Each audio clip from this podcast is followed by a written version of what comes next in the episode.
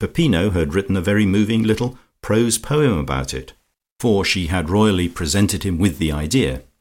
and had suggested a beautiful analogy between the earthly dew that refreshed the grasses and was drawn up into the fire of the sun, and thought, the spiritual dew that refreshed the mind and thereafter rather vaguely was drawn up into the full orbed soul of the world.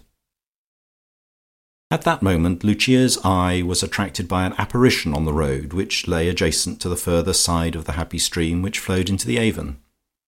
There was no mistaking the identity of the stout figure of Mrs Quantock with its short steps and gesticulations.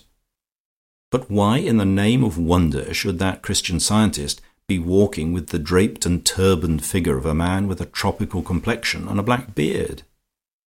His robe of saffron yellow, with a violently green girdle, was hitched up for ease in walking, and unless he had chocolate coloured stockings on, Mrs Lucas saw human legs of the same shade.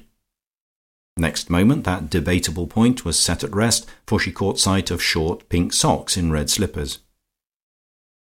Even as she looked, Mrs Quantock saw her, for, owing to Christian Science, she had recaptured the quick vision of youth,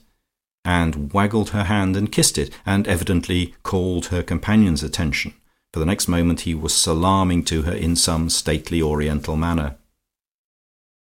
There was nothing to be done for the moment except return these salutations, as she could not yell an aside to Mrs Quantock, screaming out "Who is that Indian?"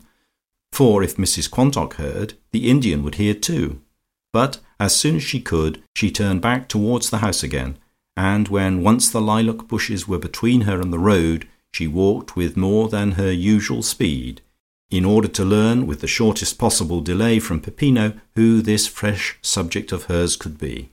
She knew there were some Indian princes in London, perhaps it was one of them, in which case it would be necessary to read up Benares or Delhi in the encyclopaedia without loss of time.